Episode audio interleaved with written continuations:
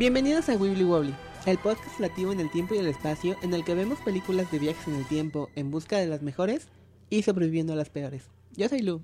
Y yo soy Diego. Este es el octavo episodio. ¿Ya? octavo. Eh, vamos a hablar de... Es Navidad. Tararán, tararán. Tan, tan, tan. Entonces vamos a hablar de... No, no, la, la de Transfers de Jingle Bell. ¿Cómo iba? Esa es la canción oficial La de- canción oficial del podcast de del Navidad. podcast navideña. Ajá, Pues era. Jingle Bells, ¿no? Ajá. Era na, na, na, na, na, na, solo que con punks gritando y guitarrazos. La voy a poner aquí otra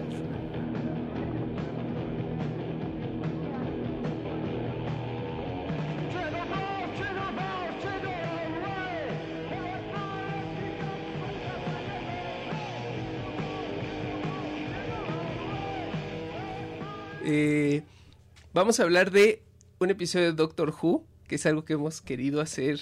El podcast se llama en honor a una frase de Doctor Who y somos fans de esta, de esta serie, creo que es bastante obvio. Entonces decidimos empezar la tradición navideña de ver todos los especiales de Navidad. ¿En Navidad? Ajá. Entonces, hoy vamos a estar viendo The Christmas Invasion, que es el especial de Navidad de la primera temporada. Pero primero vamos a hablar de nosotros mismos. Lu, ¿cómo te va en esta época navideña? Se puede sentir la, la- el espíritu festivo alrededor de nosotros, el frío de la fregada. este, ver sí, bien. Muy bien. Yo he estado ya ansioso de de verdad estar de vacaciones. Estoy cansadísimo, no sé por qué estoy trabajando más que antes de salir de vacaciones. Supongo que es el problema de hacer compositing en un estudio de animación, que todos los proyectos se quedan... Lo que me toca hacer a mí es lo último que hacemos en el estudio. Entonces ya todos se fueron a descansar y yo estoy ahí desvelándome trabajando más horas que cuando estábamos trabajando. Pero ya me urge, y creo que en un par Ya de días de vacaciones. Ajá, ya voy a ir de viaje con la familia y ya descansar por fin. Qué Pero padre.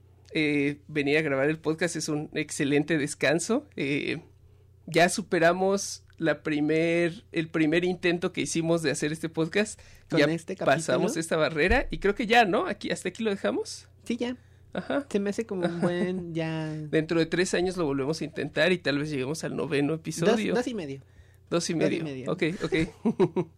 no, nos van a ver de regreso en enero, quieran enero. o no. Sí. Pues hablemos de The Christmas Invasion. Eh, está dirigida por James House, está escrita por Russell T. Davis. Eh, ya la vimos los dos muchas veces. Muchas veces.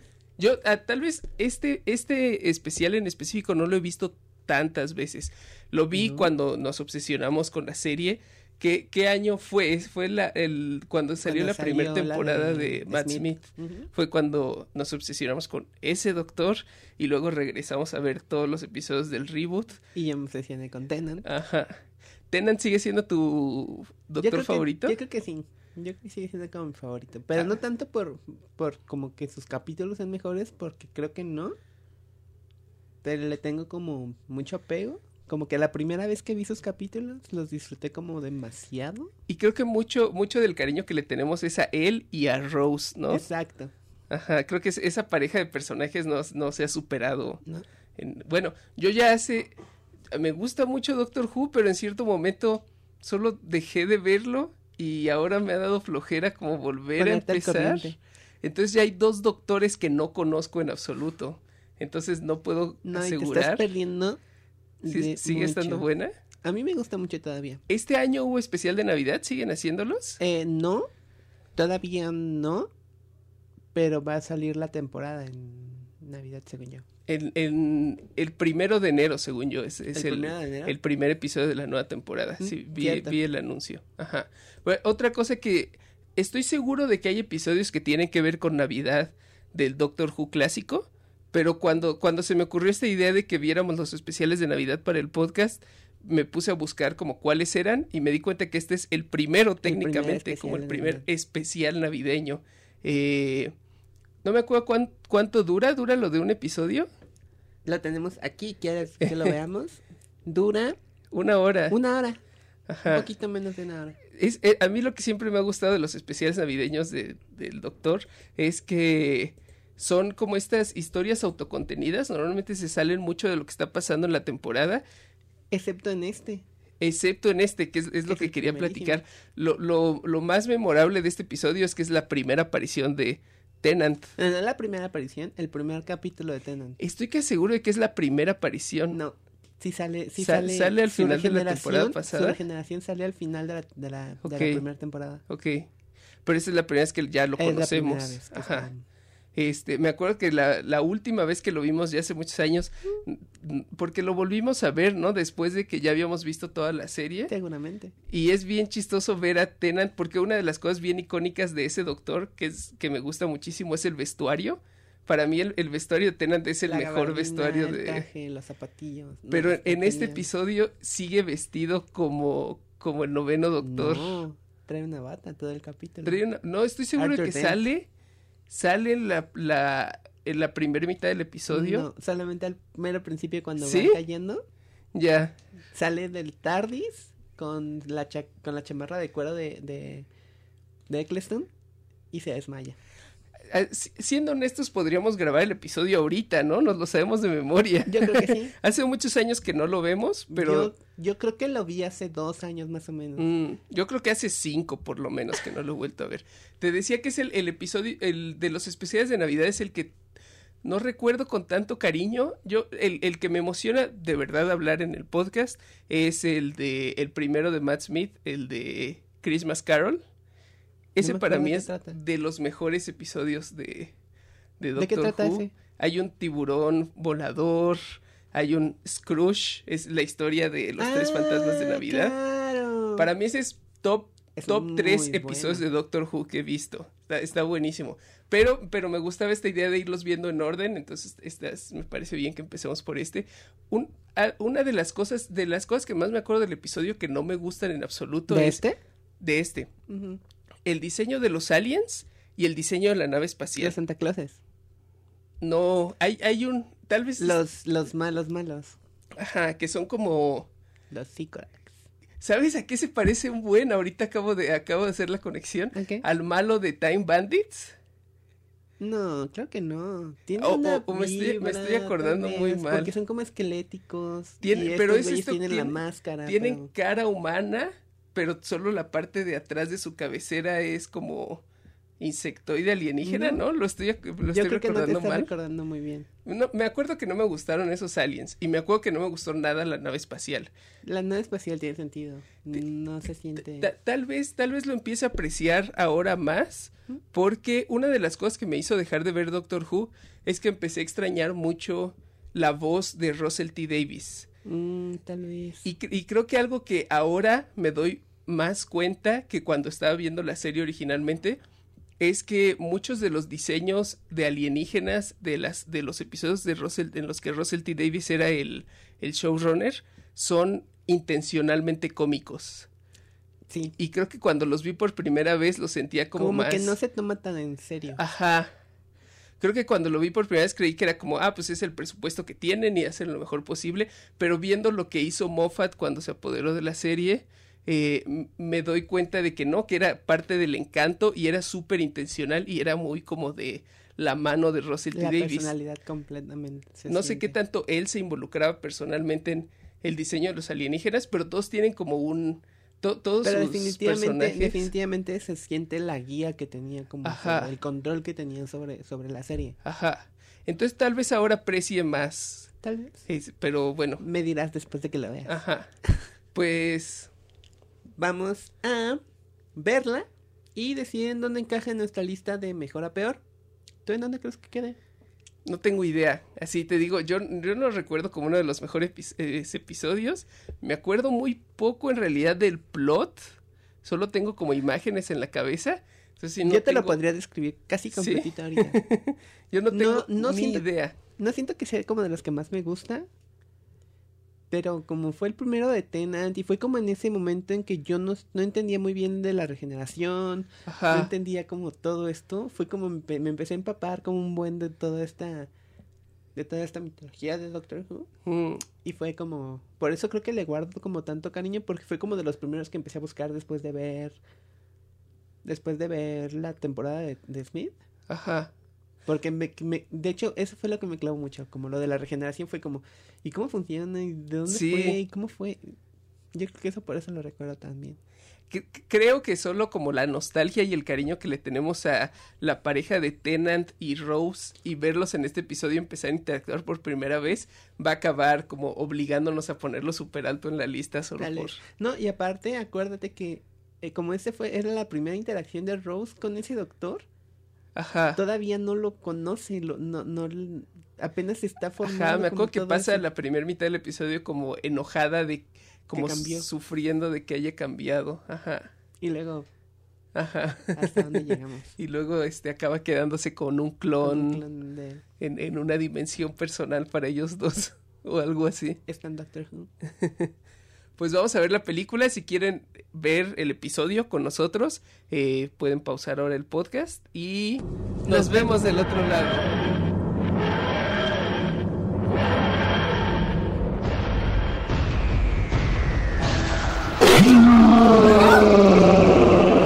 The face of an alien life form was transmitted live tonight on BBC One. Help us. Please, Doctor. Help us. Now leave this planet in peace! Rose! The doctor wouldn't do this. The old doctor, the proper doctor, he'd wake up. He'd save us. You will surrender or they will die. Did you miss me? I'm sorry, who is this? I'm the doctor. He's the doctor. You come back in with Mummy. They're gonna jump. They're all gonna jump. Surrender or they will die. Your choice.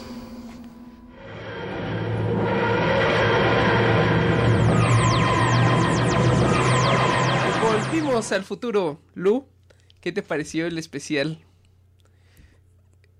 Casi lloré. Casi lloré Sí. al final, casi lloré al final.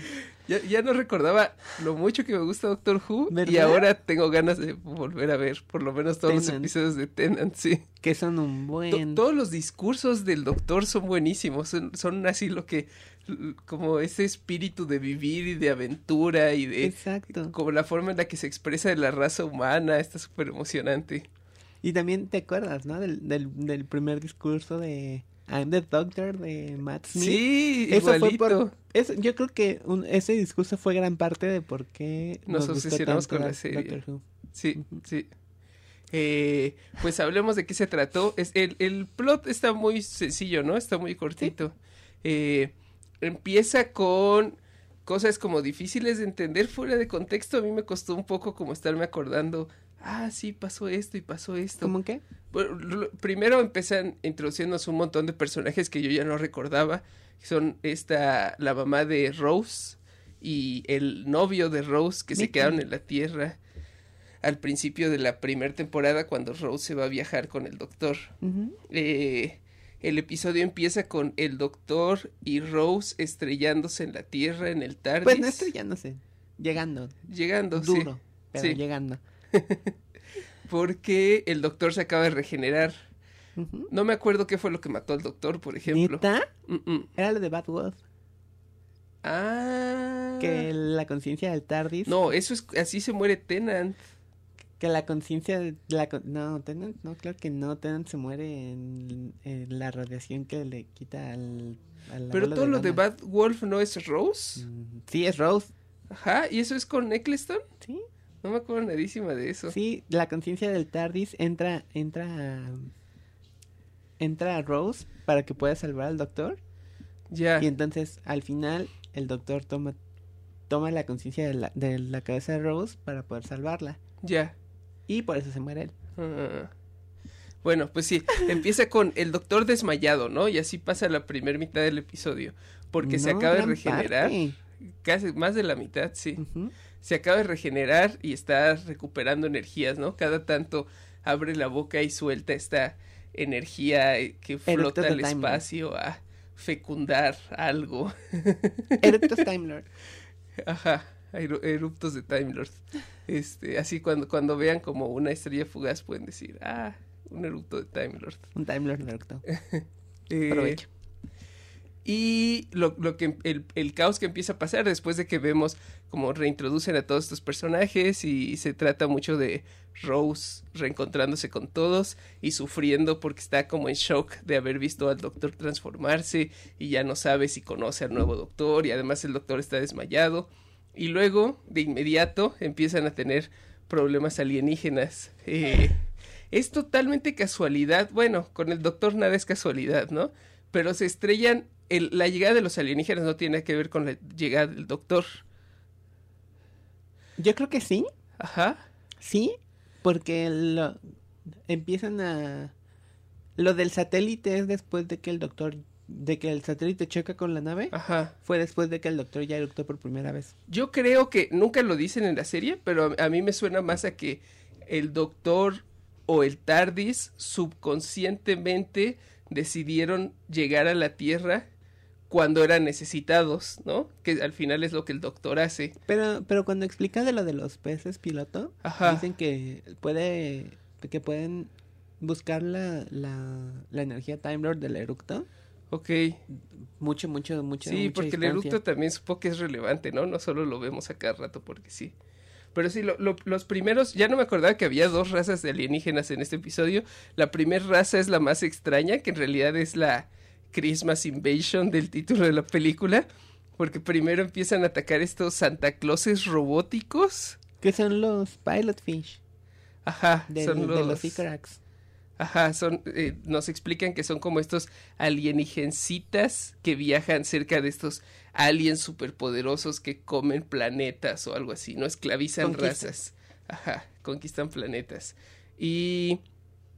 Pero se, se manifiestan como Santa Clauses que disparan con Santa sus Claus con lanzallamas.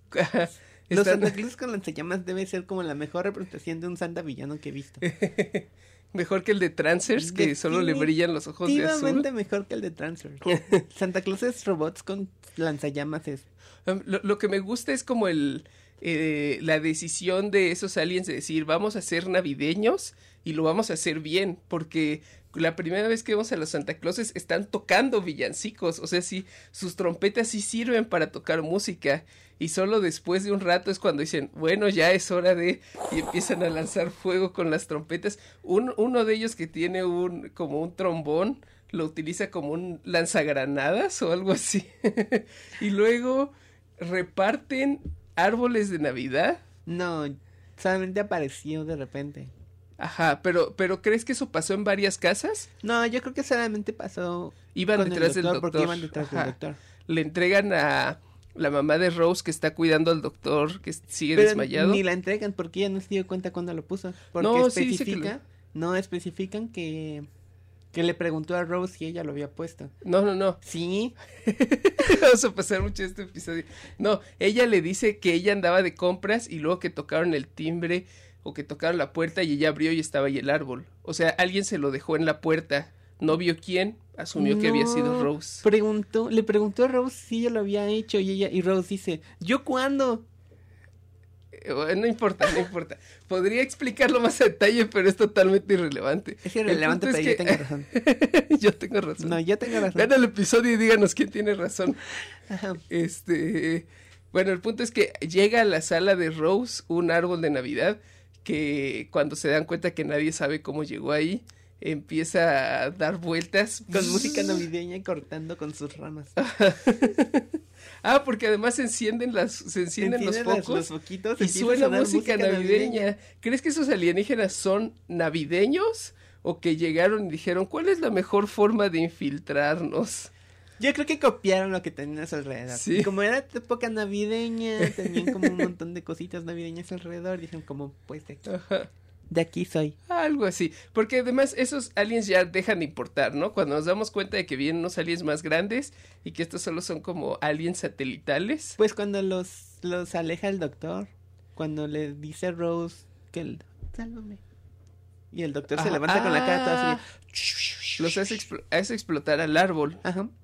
Y se da a entender que ya les dijo a todos los Se ven aliens cómo como- se escapan los. Santa Clauses. Eso me gustó un buen que, que el doctor está desmayado, pero cuando Rose le dice, Sálvame. ajá, eso es como el, el doctor no puede, eh, no puede resistirse a ayudar a alguien y se despierta inmediato. Luego, luego desenfundando el Sonic Screwdriver y haciendo explotar. Si no han visto nada de Doctor Who, mucho de esto no va a tener sentido. Solo Probablemente. vean Doctor Who, es nuestra recomendación. ¿no? Definitivamente, o sea, no tenemos que ni esperarnos al final. Definitivamente vean Doctor Who. Ajá. Eh, pero entonces descubrimos. eh, al, al mismo tiempo, durante todo el episodio, estamos viendo como este biplot de el como el gobierno y la NASA de, de Inglaterra. ¿Cómo se llamaba la primer ministra? Eh, Harriet Jones. Jones. Harriet Jones. Harriet Jones. Creo que sí. Bueno, la primer ministra. Este, que están lidiando con que mandaron una onda satelital a Marte y se estrelló con algo y empiezan a recibir transmisiones de esta raza alienígena que cuando logran traducir lo que les está diciendo, descubren primero que se llaman los ¿qué? Sycorax. Sycorax. Los Sycorax. Que Es que escrito con muchas Y y Ks y Creo que es Xs. una, una X. Se suena porque se ve una K, una X y una. Me sorprende Y. que no empiece con Z, de- su- suena que debería empezar. ¿No empieza con Z? Sycorax, no, creo que sí es con S. con S. cierto, sí, cierto. son como estos. La primera vez que los vemos en las transmisiones que están recibiendo son como esqueletos de un reptil alienígena, ¿no? Son como estas criaturas humanoides con cabeza de esqueleto. Eh,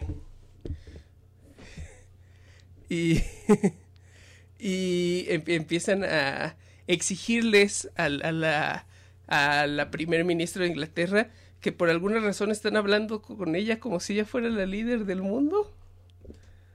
No sé. Eh, le empiezan a decir que... Trump todavía no era presidente. Eh, sí. Le dicen que entregue como esclavos a la mitad de la población del mundo. O que va a matar. Y cuando, cuando los retan y cuando le dicen, no, no nos vamos a rendir y tenemos forma de defendernos, él hace como un hechizo, hace charm person. A través de la pantalla. Ajá.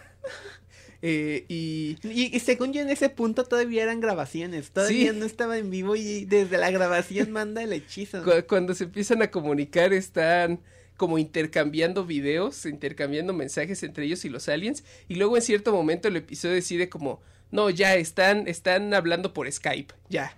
Ya nos cansamos como de, ya necesitan empezar a tener una conversación, ¿no? Sobre todo cuando ya empiezan a poder traducir sus mensajes. Ajá. Eh, y... Este... Entonces, eh, eh, ah, lo que él hace, hace como este hechizo y controlan mentalmente a un tercio de la población del planeta para que caminen a un lugar alto y se paren en el borde de un risco. Y este y es como esta forma de amenazar, ¿no? Te digo que es como en, en Dungeons and Dragons sería una forma súper buena de usar Charm Person, como en realidad no pueden hacer que salten por las reglas de Dungeons and Dragons, porque Charm Person no te deja obligar a alguien a hacer algo que le causaría daño, pero solamente hacerlos pararse al borde de un risco ya es funciona. suficientemente Ajá. aterrizador como para decir, como está bien, está bien, te vendemos a la mitad. No Y hay pedo. Los humanos descubren que están controlando específicamente al tercio de la población que tiene sangre A positiva. Que yo no sé, según yo, hay como menos personas con sangre positiva que un tercio de la población. Eh, pseudociencia. Este, lo que, No no co- como lo explican, es que el, en la sonda que mandaron a Marte, mandaron así como música y imágenes como para hacer contacto con... como Para, para dar un- un- una idea amplia de cómo es el ser humano. Ajá. Y mandaron una muestra de sangre que era sangre A positiva. Y eso es lo que están usando los aliens para controlar mentalmente a los, a todos los A positiva del, del planeta. Que convenientemente no son ninguno de nuestros personajes principales. Convenientemente. Bueno, Eh. entiendo por qué el doctor no, pero Sí, no.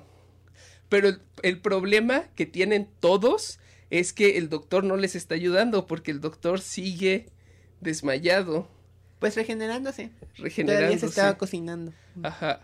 Eh, entonces, ah, bueno, siguen como estas eh, conversaciones diplomáticas entre la primer ministro y los alienígenas y el líder de los alienígenas que eventualmente se quita la máscara y es como este Lord Zed de los Power Rangers. que sí se parece, Sí al, se al parece. personaje de Time Bandits.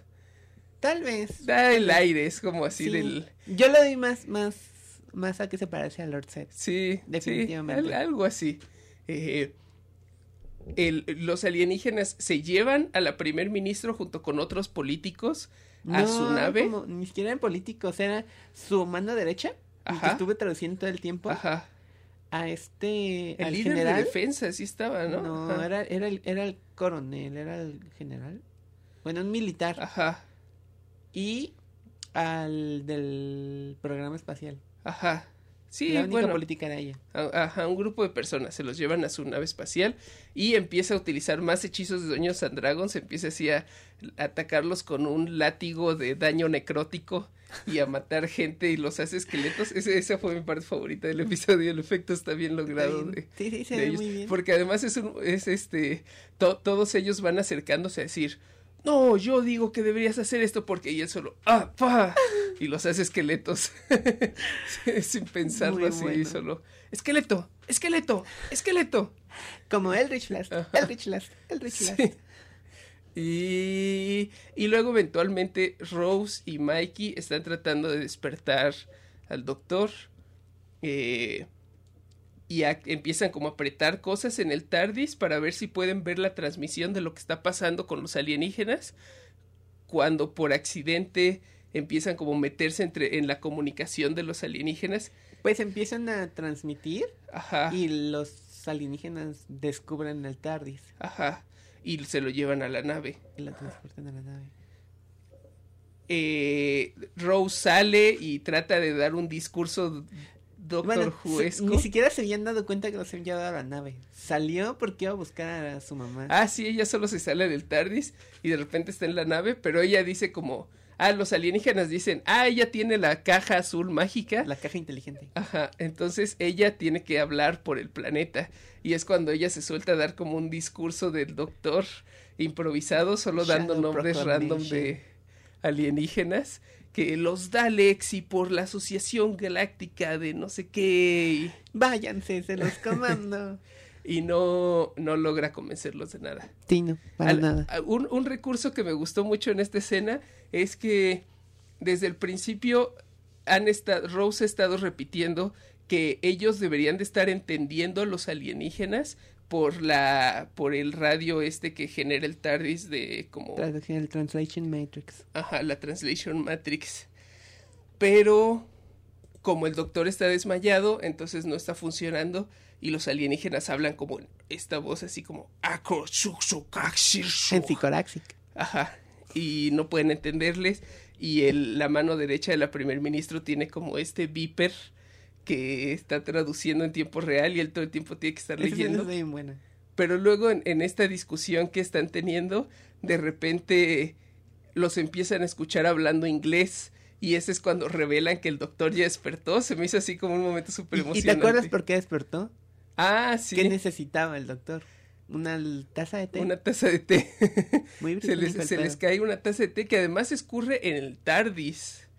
Pero el doctor está conectado o algo así. No, porque el té cayó y la, la cosa esa lo Ah. evaporó y lo dejó respirarlo. Ya, Así fue como tomó el té. el té era lo más importante. Sí, no, no que cayeran al TARDIS. Ajá, ok. Entonces el, el doctor sale del TARDIS heroicamente. eh, de inmediato empieza a dar como sus discursos del doc- de doctor. Aquí es como... Bueno, no, no me puedo a dar imaginar. un discurso del Rey León. Ah, se empieza el discurso del Rey León. No me puedo imaginar ver esta escena por primera vez, porque ya hemos visto tanto a Tennant, pero es una introducción perfecta a cómo es Tennant como el doctor. Y cómo, y, y, y a la, la forma en que, en que dio como una pauta de cómo es el doctor en general. Ajá. Porque como todos esos pequeños quirksitos los han ido como agarrando los demás, los demás doctores. Sí. Lo, lo han, tal vez no, no, como esto de hablar muy rápido y muy emocionado Ajá. y las referencias a la cultura popular cuando se suelta a hablar como de a dar el discurso del Rey León. Todos son diferentes, ninguno es igual, pero pero siento que, que Ya se volvió parte de, ¿no? siento que Tennant inspiró mucho al, al personaje en general del Doctor. Ujú.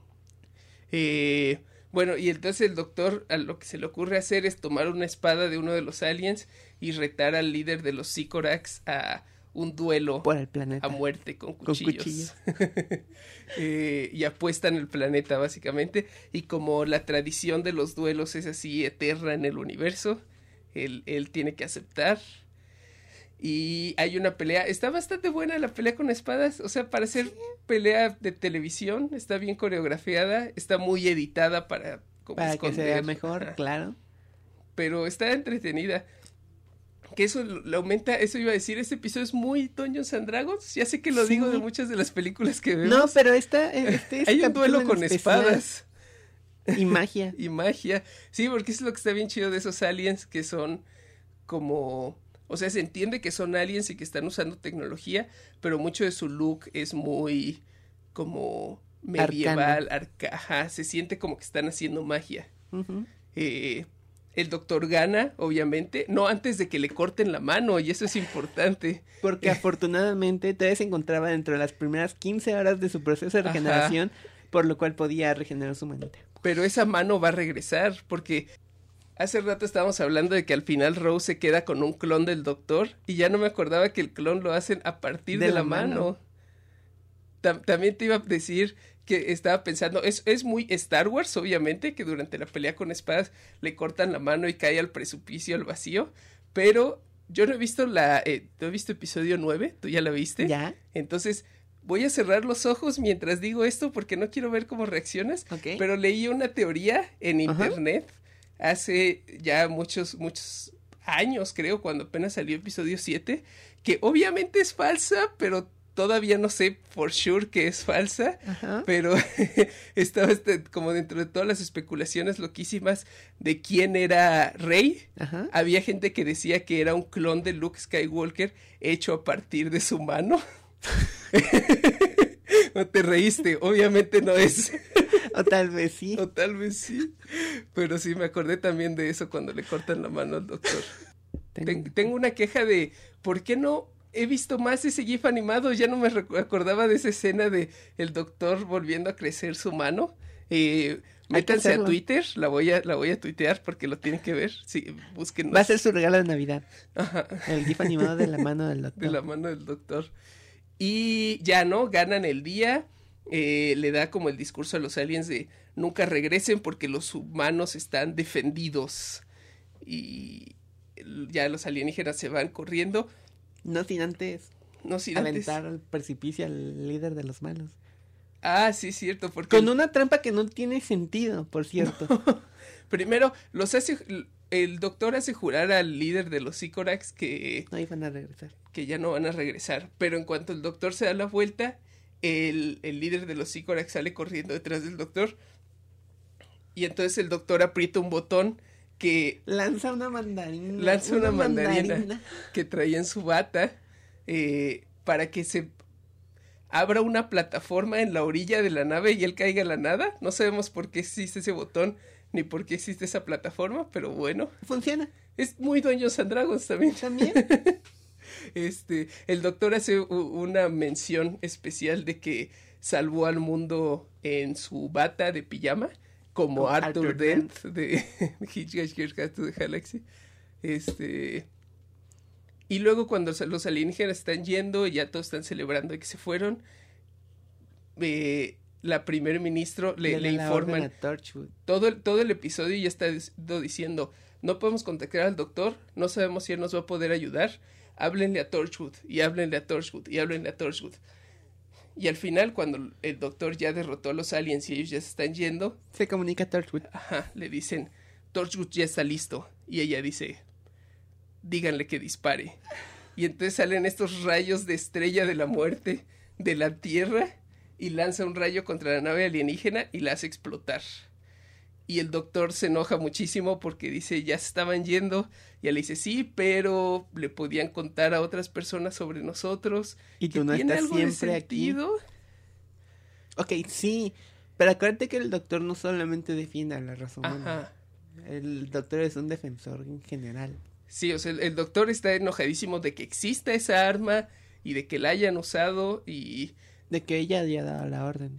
les dice en, en su discurso hay una parte buenísima en donde les dice que tal vez debió haberles dicho a los aliens no que se fueran, sino que huyeran Huyeran. porque vienen los monstruos y, y como esta referencia La que raza humana. la raza humana se, se puede volver mala, ¿no? Y como he, he estado viendo muchas películas de Godzilla recientemente porque me ¿Las compré el Blu-ray de Criterion. y como es esta idea de que el potencial para el mal que tiene la raza humana y el peligro de tener armas demasiado poderosas es así como es este un, un buen elemento de ciencia ficción para hablar de lo que está pasando Claro. genuinamente. Eh, y entonces el doctor dice, bueno, entonces ya no quiero que siga siendo primer ministra, entonces voy a No, empezar. Yo tengo la, yo tengo el poder para acabar con tu, con tu, con tu mandato. Con, Con- solo una palabra. con seis palabras. Al final dice con seis. Ajá. Que son.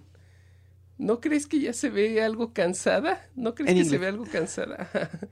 Y, y de repente to- toda la conversación política se vuelven como tal vez la primer ministro ya no puede hacer bien su trabajo y Le dan un voto de no confianza. voto de no confianza. Y eso solo lo vemos en la televisión, mientras todos, este, el doctor con Rose y con Mikey están cenando Navidad. Después de, están- después de estrenar por primera vez su icónico look. Ah, sí, tenemos Como la escena closet. obligatoria del doctor en el closet del TARDIS eligiendo su nuevo atuendo. Y entonces ya se pone su saco con Converse y con...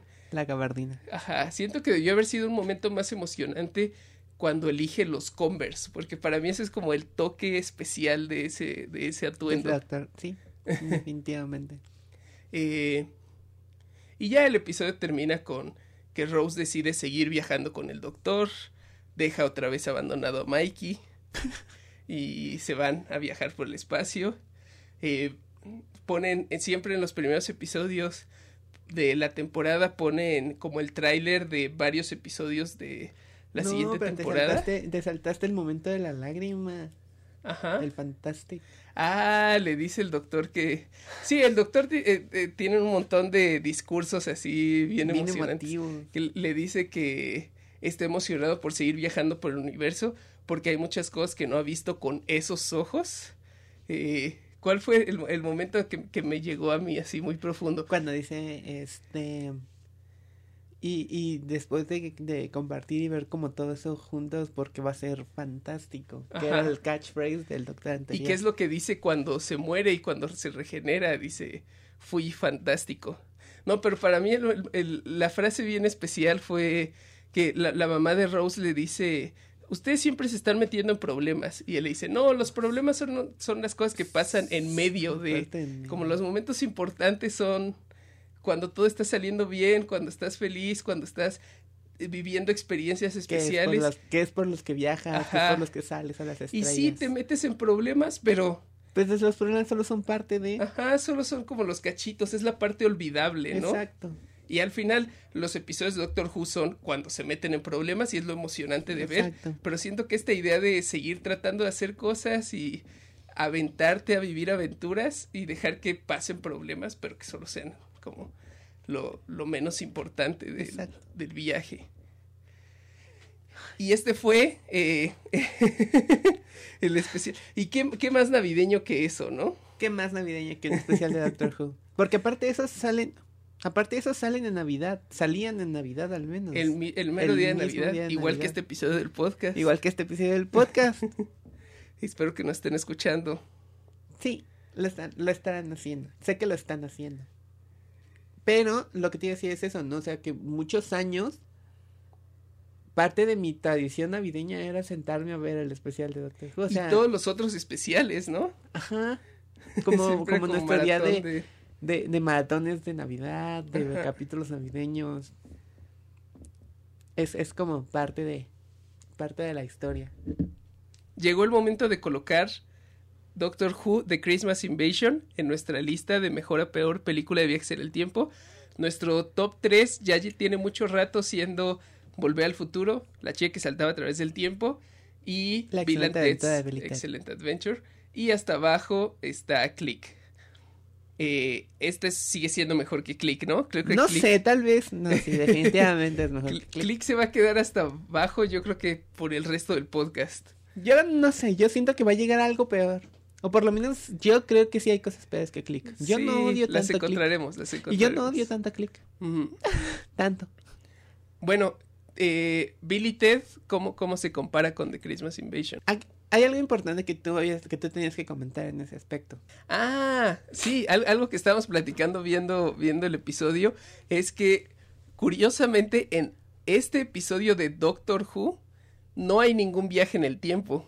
Entonces, Yo creo que eso la descalifica de por lo menos entrar en el top 3. sí, sí, de acuerdo. Vamos a ver, abajo de Billy Ted tenemos Time Bandits. Yo creo que son muy comparables. Creo que me sigue gustando más Time Bandits. A mí no me gusta tanto Time ¿no? Bandits. La- la- Está muy buena, te quedaste dormida gran parte de la película. Ay, pero no me gusta. Abajo de Time Bandits tenemos Happy Death Day. Todavía Happy Death Day creo que me gusta más que este episodio. es que yo no puedo tomar una decisión así, dude. Es Doctor Who. Es- Es Tenant. Sí, es, es difícil porque eso, se siente como que estamos rankeando Doctor Who, pero estamos rankeando este episodio.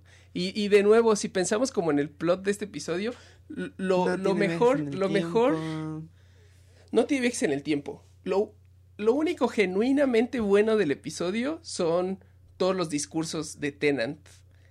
Que la verdad es de ese tipo de discursos tenemos montones a lo largo de la serie Y en capítulos que sí tienen viajes en el tiempo. y creo que hay mejores versiones de estos discursos. Sí, definitivamente. Pero es que es el primer capítulo de Tenant. O sea, tiene como ese, ese nivel de importancia, pero tampoco es el mejor capítulo de Tennant. Ah, no, Incluso lo que hablábamos de la relación que forma con Rose, la verdad es que aquí todavía no se nota para nada. Al final. Yo creo que muy poco.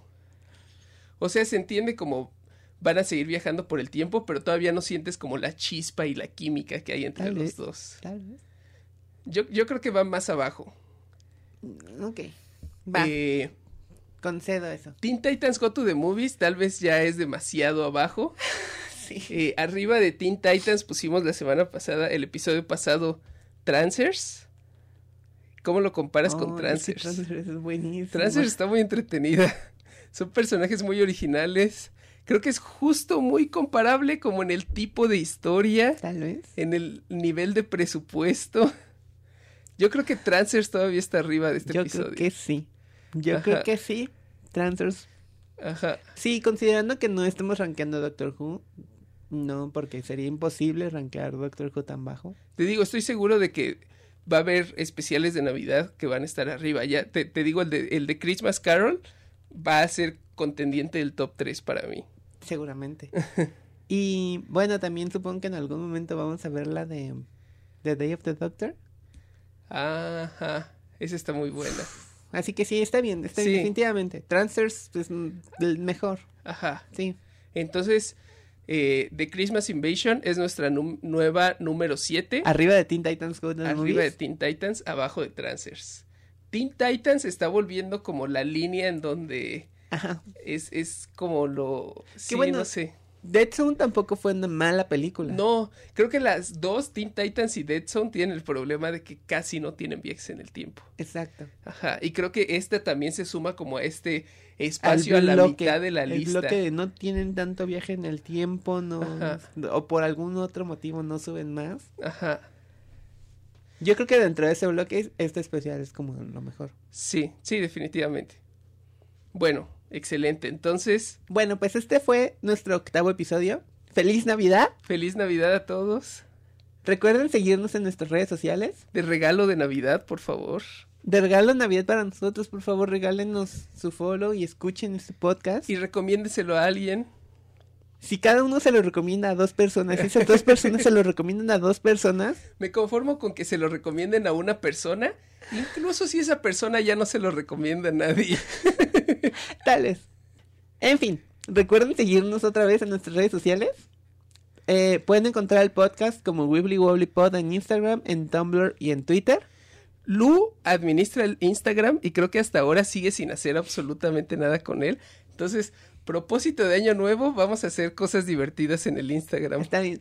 Voy Vamos a hacer cosas divertidas en todos lados. Claro. Les, les prometemos que el próximo año va a ser el año de Wibbly Wobbly. El año de Wibbly Wobbly. Do- 2020 va a ser el año de Wibbly Wobbly. A mí me pueden encontrar en Twitter e Instagram como Lukinomoto. A mí me pueden encontrar como D3A. Y Feliz Navidad. feliz Navidad. Vamos a, vamos a tomarnos unas vacaciones. Ya les habíamos contado que hemos estado bastante cansados trabajando y queremos pasar tiempo con la familia y descansar un poco. Aprovechar para organizar cosas nuevas para el podcast. Exacto. Entonces vamos a estar de regreso con un nuevo episodio hasta el 17 de enero. Eh, ¿Qué película vamos a ver en esa Ah, fecha? chingada, sí cierto. Me toca elegir a mí. Eh, entonces nos vemos en enero. Vamos a empezar el próximo año. Quiero que empecemos como con algo raro y algo, algo que a mí me gusta mucho, que ya hablé en este episodio, es Godzilla. Entonces vamos a Mm. ver Godzilla contra King Ghidorah de 1991. eh, Ok. una de mis favoritas. Entonces ya hablaremos de eso. Y nos, vemos, en el futuro.